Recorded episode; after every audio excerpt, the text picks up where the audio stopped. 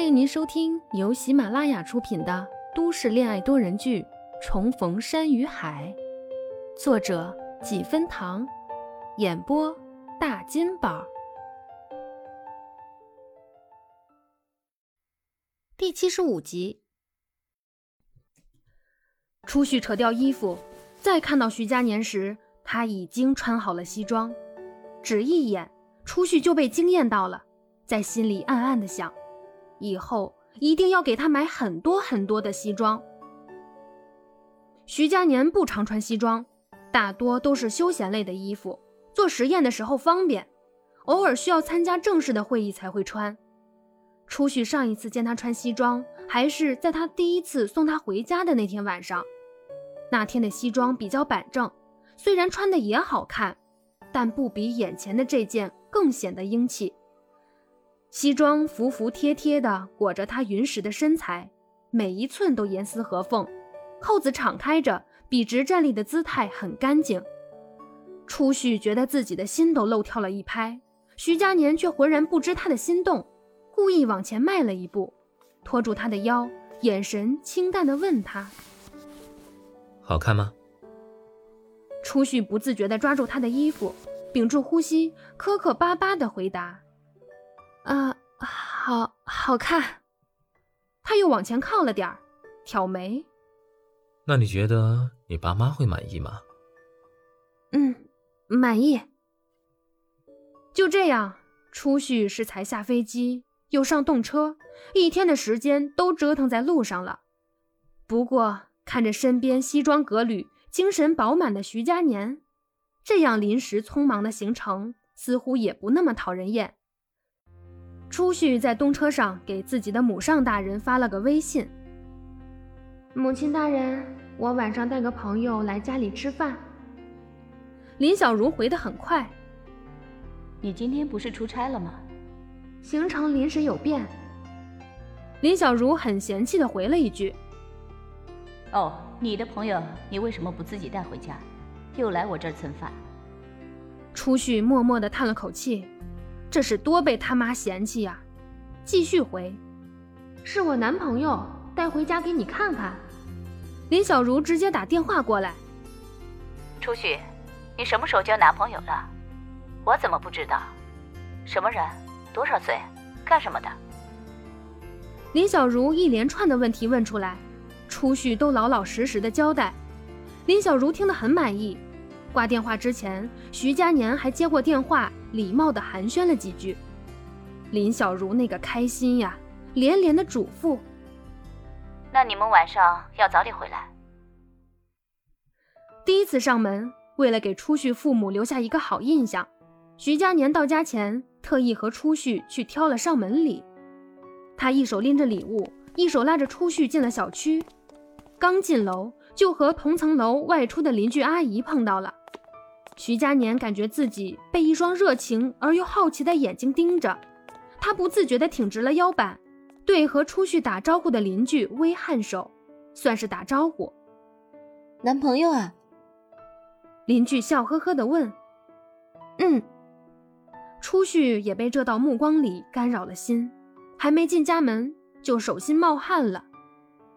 初旭带着他进去，左转进了电梯，轻声说。对于我的事儿，我妈很多时候都由着我，但我爸会管着我。但总的来说，在我家里，我爸听我妈的，你懂吗？徐佳年点头。不过我爸很讲道理的，不会给人脸色看。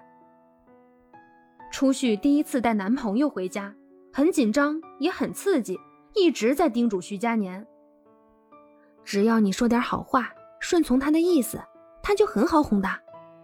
好，还有，其实他很宠我，最怕我撒娇了。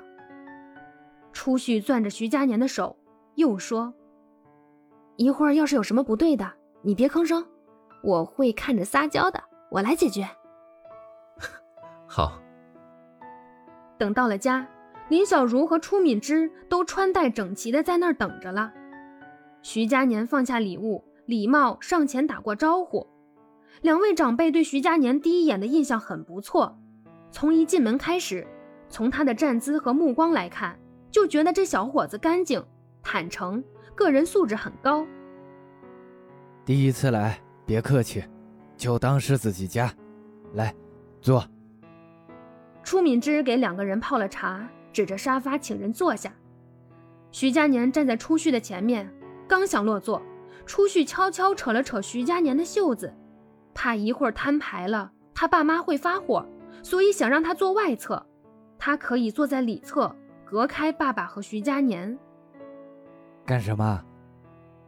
初敏之率先识破了他的小心思，让小徐坐我这边。初旭撇撇嘴，对爸爸撒娇的皱了一下眉。几个人都笑了。徐佳年在里侧落座了。叔叔阿姨，今天打扰了。林小如是真开心，自家姑娘交了男朋友不说，关键还是个质量不错的男朋友，很是热情。说什么话，小学，以后常来啊。林小如是家长里短的话题，从家庭到上学，再到工作，零琐细碎。得知两人还是高中同学，更是惊喜，连连感慨两人有缘。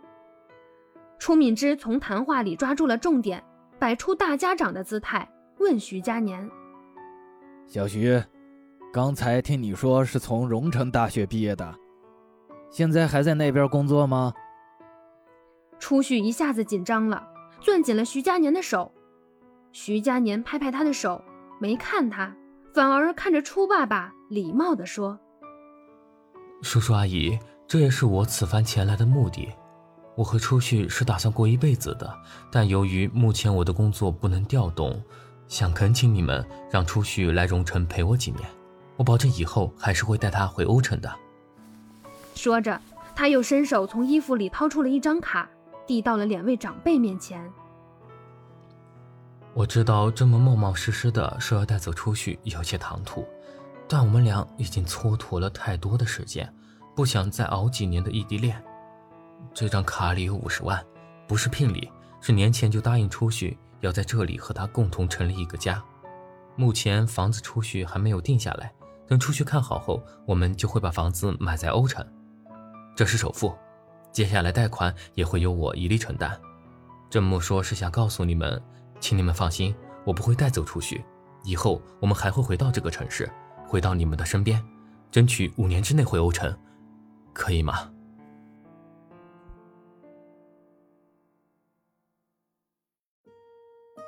本集播讲完毕，感谢您的收听，我是林小如的扮演者，时光里的小爱人，欢迎订阅评论，下集更加精彩。